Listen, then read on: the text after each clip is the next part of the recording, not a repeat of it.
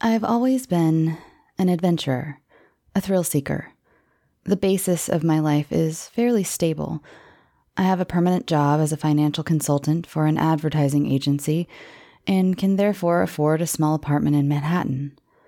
Perhaps because of my safe existence, I have always felt a strong urge to travel to relatively unknown destinations.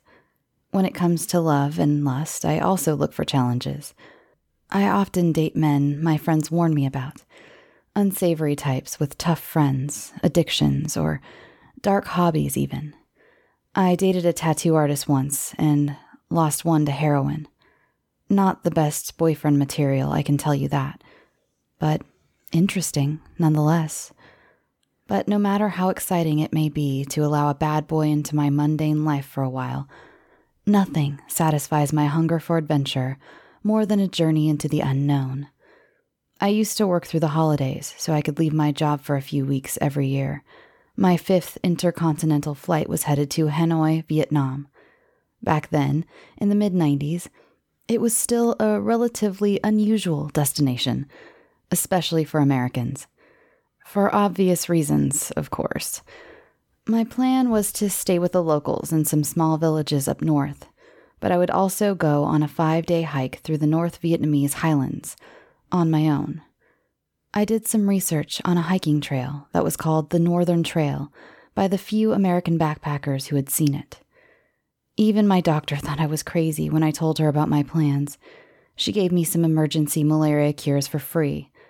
Many of my friends also thought it was a crazy idea to go to a country which might still be unfriendly to people from the States. And then there was the unpredictable weather in the mountains. But despite everybody's concern, I was looking forward to my trip. I was young, stubborn, and wanted to be different. Traveling was my way to escape the office life for a bit. I started traveling after my mom died, and for me, it was a perfect way to cope with her death. I wasn't really on good terms with my sister at the time, so there wasn't really someone in my immediate surroundings to talk to who'd known my mom. While traveling, I could stop thinking about her for a bit, because traveling kind of forces you to be in the moment. I visited Vietnam in 1999, one year after the first commercial flight from America landed in Hanoi. The northern part of the country has become popular among backpackers and influencers alike since then. In 1999, however, Vietnam was still a destination chosen exclusively by adventurous types, travelers who were up for a challenge. I was such a type and thought myself prepared for the dangers of the Vietnamese jungle and the awkwardness of not being able to communicate in English. In my backpack were malaria tablets, ORS packs against dehydration in case of sickness, and I even bought a water freshener. But I could not have prepared in any way for the danger that awaited me. I boarded the plane in good spirits. After traveling through the pristine deserts of Kyrgyzstan and ice cold Mongolia, Vietnam was a country where the elements were relatively mild. I arrived in Hanoi, and after recovering from my jet lag for two nights in the busy city center of the Vietnamese capital, I took a local bus to the north. My little backpack wrapped tightly in a plastic bag that I would often need to keep it dry during the night. I got out in a small village and stayed with a sweet family for a night. I was already amazed by there where the locals tied almost everything on their scooters, from cattle to complete market stalls. Although I had done a lot of research into the dangers that might be lurking in the green mountains of Vietnam, I was mainly surprised by the weather. The 14 degrees felt much colder due to the moist mountain air and I was immediately concerned about the lack of warm clothing in my backpack. But hey, this sort of thing was what I had come for. The inconvenience and the adjustments and the ingenuity required to overcome the setbacks. It was 99, which meant that I didn't have a cell phone to help me. But I welcomed the feeling of being unreachable and enjoyed having to communicate using just my hands and my little translation book. The locals in the villages I passed were so remote that they could only speak Vietnamese. After spending two evenings with a friendly family in a farming village near Sapa, I felt it was time to distance myself even further from society. Although it was rainier than was ideal, I decided to start hiking the Northern Trail two days earlier than I initially had planned. It turned out that there was another backpacker in the village, something I wasn't too happy about at first. I had come to this corner of the world to avoid Western people after all, but when I actually met the young woman, my envy disappeared quickly. Her name was Nicole, a German idealist who did trekking tours beside her work for multiple NGOs in Southeast Asia. We clicked immediately and ate a delicious meal together that the locals called banh mi, a sandwich that was filled with delicious hot meat that the owner of our homestay had prepared for us. Although our background was completely different, I noticed that Nicole and I had many similarities a lust for life and the strong feeling that discomfort was always way better than boredom.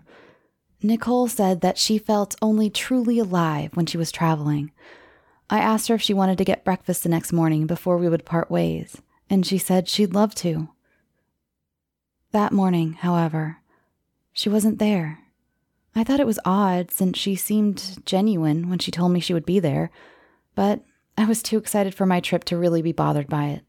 I brushed it off by thinking maybe she'd overslept or had changed her mind. I took a bus that was so old I thought it could fall apart at any minute to an even remoter part of Vietnam I was so close to the border now that I might even see China if the weather would clear up. It was still drizzling and windy, and I could only hope it would stop any time soon.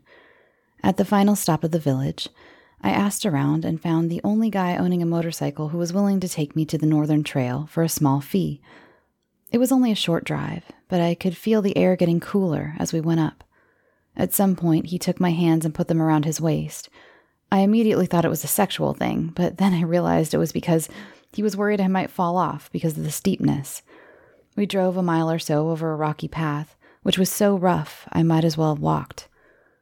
After I thanked him and watched him drive away, I finally felt that adrenaline I had come all this way for. I was completely on my own now. My only companions were my map and the small tent in my backpack. The trail would take me about five days to complete, Five full days in the rain and cold. A full work week with almost no human interaction. Nothing than the grassy land and the beautiful spiky mountain slopes to gaze upon. I started marching and felt the mushy ground underneath my feet. That first day, the scenery was just breathtaking. Sometimes I just stood in awe of the Rocky Mountains for a minute, feeling small in their enormous presence. That night, my first obstacle presented itself in the form of a thick mist. It came up fast, almost out of thin air, you might say, and I felt discouraged by its sight. My feet were already sore, and I could feel a blister coming up, so stopping every 10 minutes to make sure I was still on the right track wasn't something I was looking forward to. So I decided to just give in to the mist and set up my tent.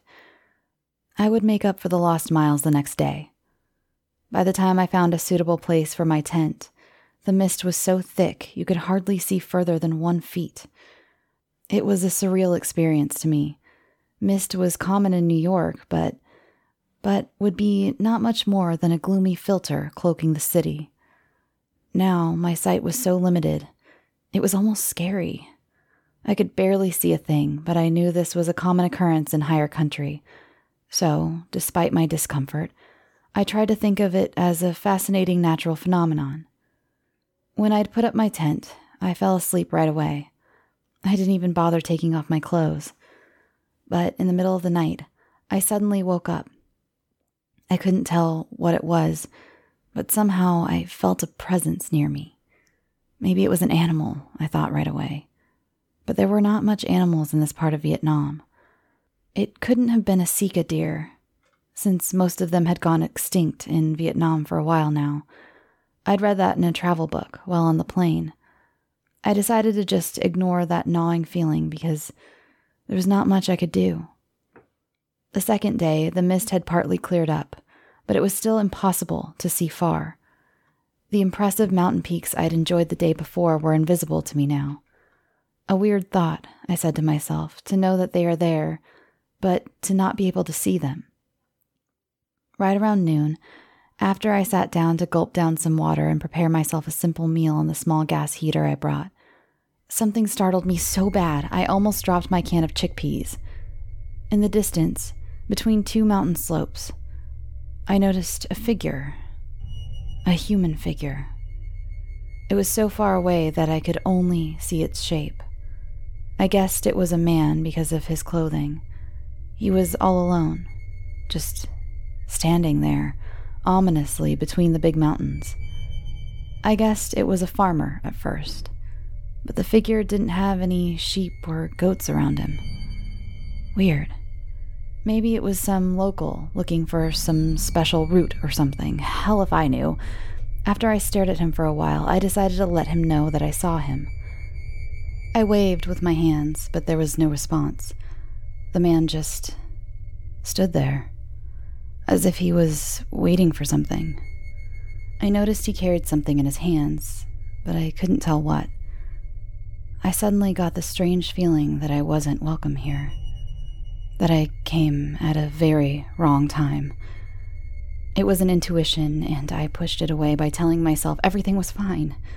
I was overreacting. Maybe the cold was getting to me. I just needed to keep on going. I just kept on walking, not paying attention to the man anymore, not looking back. After two hours of walking, I stopped to get a granola bar, and I saw him again. I spotted him in the distance, roughly as far away as he had been before. Ten yards, maybe? Close enough to make me feel uncomfortable, but far enough to not be recognizable. This wasn't a coincidence. It seemed like he was actually watching me. He must have followed me all this way. I called out to him then. The sound traveled pretty far. It echoed back at me. He didn't reply. There was just the sound of wind.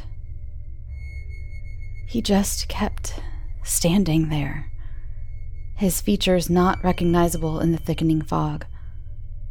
I turned around and started walking slightly faster now, as to maybe lose the man. But I had a pack, and he had not. Half an hour later, I took a shit behind some rocks, and I felt so uncomfortable I could hardly do it, knowing this creep was following me around. I wish he would just come closer so I would know what his game was. But the entire day, he stayed at a safe but visible distance, fully aware of the fact that I had noticed his presence. I constantly tried to push the thought of the man out of my mind, but it was hard. Every time I stopped and looked behind me, he was there. Maybe he was just curious and wondering where I was going. They don't get a lot of visitors in these parts, I said to myself, thinking about this one time in Mongolia when some local kids had followed me around all day. They'd laughed at the way I ate and even peeked when I took a bath. But those were just curious kids. Kids were harmless. This was a man. He must go away to eat something or sleep at some point, I told myself in order to calm my nerves. Then I'll continue walking so he'll lose me. But this landscape was wide and vast. There were the occasional trees, but no real forest to disappear into. So I just prayed that he would leave at some point. In the evening, it was dark so fast that I couldn't really tell if the man was still following me. I just put up my tent and hoped he went back to wherever he had come from. But one thought kept returning to me the thought of him robbing me, or worse. I had brought a pocket knife, mainly for opening cans, but now I didn't know what I would use it for. I put it in my pocket, which made me feel a little bit safer. When I entered my tent, I listened real closely. It was so dark and silent it gave me the creeps. I'm not a religious person, but I prayed this man had gone home. But some part of me knew he was probably still outside. I was all alone in this unknown territory. I felt vulnerable and scared. I clutched the knife in my fist and laid down, my clothes still on. Somehow, despite my fear, I drifted away. but a sound woke me up. It was the sound of broken sticks. I was surprised by my own reflexes. I grabbed my flashlight and opened the knife I was still holding. But before I could open the tent, I heard the sound of plastic being torn. Some sharp object cut through the front of the tent. In panic, I screamed. My throat gave away a shrill and high pitched scream that didn't seem to come from me, but from some primal creature deep inside myself. I shone my flashlight in front of me and I saw that it was a scythe that was destroying my tent. An old fashioned, moon shaped scythe, just like the one the Soviet Union used on their flags. I screamed again and instinctively backed away from the entrance. I started cutting the back of the tent, needing to get out, but just before I cut a hole big enough for me to fit through, he was inside. In the light of the flashlight, I saw his face. It was a Vietnamese face, a regular face, only the eyes were different. These were not the warm, dark eyes I'd seen before. These eyes were cold and crazed with anger, intent on murder. He held his scythe in front of him now, and in my state of panic, I swung my knife in his direction. I missed, but he backed away. It gave me time to grab my pack, and I bolted away from there as fast as I could. It was so dark out I could barely see a thing, but I just started running. Luckily, the maniac was stuck inside the tent somehow, which gave me time to run away. Stumbling, I ran as fast as I could to a rock where I hid behind. I could just see the remains of my tent in the pale moonlight, and I just waited to see what he was going to do.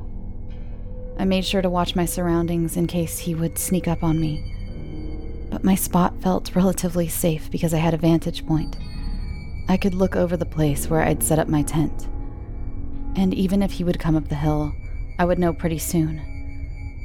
After 10 minutes of silence and darkness, nothing but the sound of the howling wind, I saw him.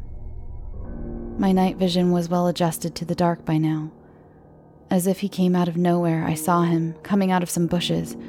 He was fast faster than I was because of my backpack I was still clutching against my body. I thought of leaving it, but somehow I knew that that would mean certain death. I was in the middle of nowhere, miles away from civilization. The proper clothing and food was in my pack. So I held on to it, hearing his footsteps coming closer and closer to me. At some point, I knew he was going to get me, so I just turned around. He was close, even closer than I would have guessed, but I surprised him. He stopped too. So here we stood, predator and prey looking right at each other. I felt my heart pounding. I didn't feel much else anymore. The pain in my feet and hips were completely absolved by all that adrenaline. He had stopped too, standing wide, his left hand still holding that horrible scythe that shimmered in the darkness like it was made out of light. Its shape looked monstrous to me, like it wasn't a simple worker's tool, but a claw made for killing. The scariest part, however, was his face. Despite everything, he still looked calm, calculating, you might say. It was not the face of a monster, no. It was just a regular Vietnamese face, one that could have belonged to anyone. He didn't look like some deranged killer. But every cell in my brain told me he was determined to kill me. Kill me for sport, maybe even mutilate my corpse. I just felt it, like I'd felt his presence that first day but I decided that moment I wasn't going to let him. I didn't go through all these hard times just to get used and slaughtered in some remote hill in Vietnam. I wasn't going to end like all those young soldiers who died for nothing here. So I ran toward him, the knife in front of me, the backpack protecting my body. He didn't see that coming, but he reacted quickly. He brought down his scythe, but he only hit my pack, I pushed myself against him, the pack protecting my body. I could feel him resisting, and with his arms, he grabbed my pack. That's what I was hoping for. I sliced at his right arm, the one that was still holding the scythe. I sliced like I was mad. I heard him scream now, and he backed off. I heard the scythe fall down with the sound of metal against rock, like when you drop a pan on the tiles. I swung the backpack and I just ran. I ran and ran till my feet couldn't anymore. I could feel the wet, moist, and blood soaking my shoes, probably coming from the blisters that had formed there the previous day, and were now all open. I was desperate to use my flashlight, but forced myself not to use it, since it could give away my location. So I just ran. For hours, not giving myself pause. When it felt like my lungs were on fire, I let myself slide down a slope and hid behind some bushes. Only then did I take a look at the knife. It was completely covered in dark syrup. Not just the blade, but the entire thing. Even my hand was covered in it. That gave me some hope. I had hurt him. I had hurt the son of a bitch real good. But after that, the tears came. I got lucky. Two Vietnamese women found me only a few hours later. They had seen me stumbling, moving on my last legs. I later learned they were collecting wood and thought I was a lost traveler. They brought me to their village where they fed me and put me on a bus back to Hanoi. God bless their souls. I don't know if I would have survived without the help of those two women. But even on the bus, I couldn't get warm. My feet were bleeding and my head hurt so bad I couldn't think straight. But at least I was getting out of this forsaken place. I knew it was irrational, but at every stop I was terrified that that monster of a man would get on the bus, ready to finish the job. But of course, he didn't. In Hanoi, I took a cab to the police station, where a friendly officer took me in. At first, he didn't seem to believe my story. His English was terrible, but he immediately took me more seriously when I showed him the bloody knife. After I told him the entire story for the second time, something seemed to click in his head. Right after I mentioned the village where I had stayed the night and met Nicole. He knew the area, it seemed. I was completely exhausted, but the officer said I unfortunately couldn't go yet. He needed a written statement too, but he told me I should sleep for a few hours first. I just wanted to go home but I knew I couldn't. So I just accepted his offer and laid down on the bed in a tiny cell. I felt safe enough to sleep there, since I was surrounded by police. When I woke up, he wrote down my statement and put all my clothes and the knife into evidence bags. He provided me with some new clothing and sent me to the American Embassy, where I received an emergency passport and a proper meal. At the embassy, they informed me that other authorities had been contacted already, and that I was free to go now, as long as I would be available for contact after I got back to the States. Even before the plane took off, the Vietnamese police had started a massive manhunt already. I just stared outside, feeling completely drained of all energy, but thankful to be alive when I returned to my apartment in Manhattan, I was more exhausted than ever. I was always tired after my travels, but also satisfied. Now it seemed as if the fear had gotten into my bones and robbed me of all lust for life. The only thing I wanted was to hide under my warm sheets as I had once done as a little girl during thunderstorms. At home, I took a hot 30 minute shower and then crawled into bed. Because sleep did not come, I just stared out my window and listened to the rain ticking on the window. A sound that I had always experienced as pleasant. But now, it frightened me. It reminded me of the way the rain had hit the canvas of my tent Despite the late hour, I saw the people of New York rushing through the streets, their umbrellas protecting them against the leaking sky. Only when I turned off the light did I see the red light on my answering machine. I stood up and clicked the button. A series of 44 missed calls from about 15 different numbers. I called my sister. She started crying as soon as she heard my voice. I asked her to come over. And hours later, we held each other's arms. She knew more than I knew, so we didn't even have to talk about it. We just hugged. The next day, I spent about five hours reassuring everyone who was worried about me. Several times that day, I burst into tears between the phone calls, not only because I only now realized how much love I had taken for granted, but also because I knew that I had been closer to death than I dared to admit. In the evening, I received a phone call that I could be summoned for an interrogation that would be used by Vietnamese detectives. A gentleman from the Vietnamese embassy would contact me. Only the next day did I dare to watch the news, where an item of just two minutes was spent on the killer.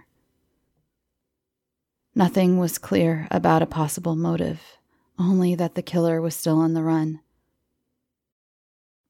It was two weeks and three therapist appointments later that I finally dared to read the papers.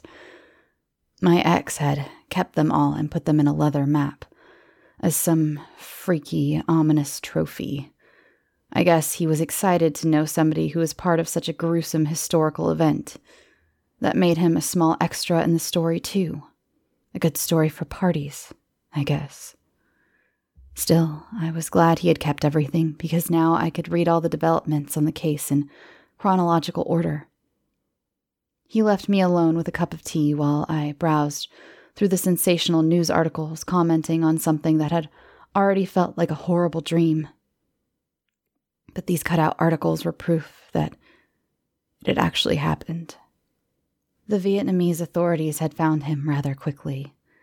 They must have realized how bad this publicity was for the slowly upcoming tourist industry of Vietnam. The guy that had stalked me through the mountains turned out to be a veteran from the Vietnam War. He lost his dad during a U.S. bombing, and not a year later, South Vietnamese soldiers had tortured and murdered his mum and brother. It made me feel bad for the guy. It really did.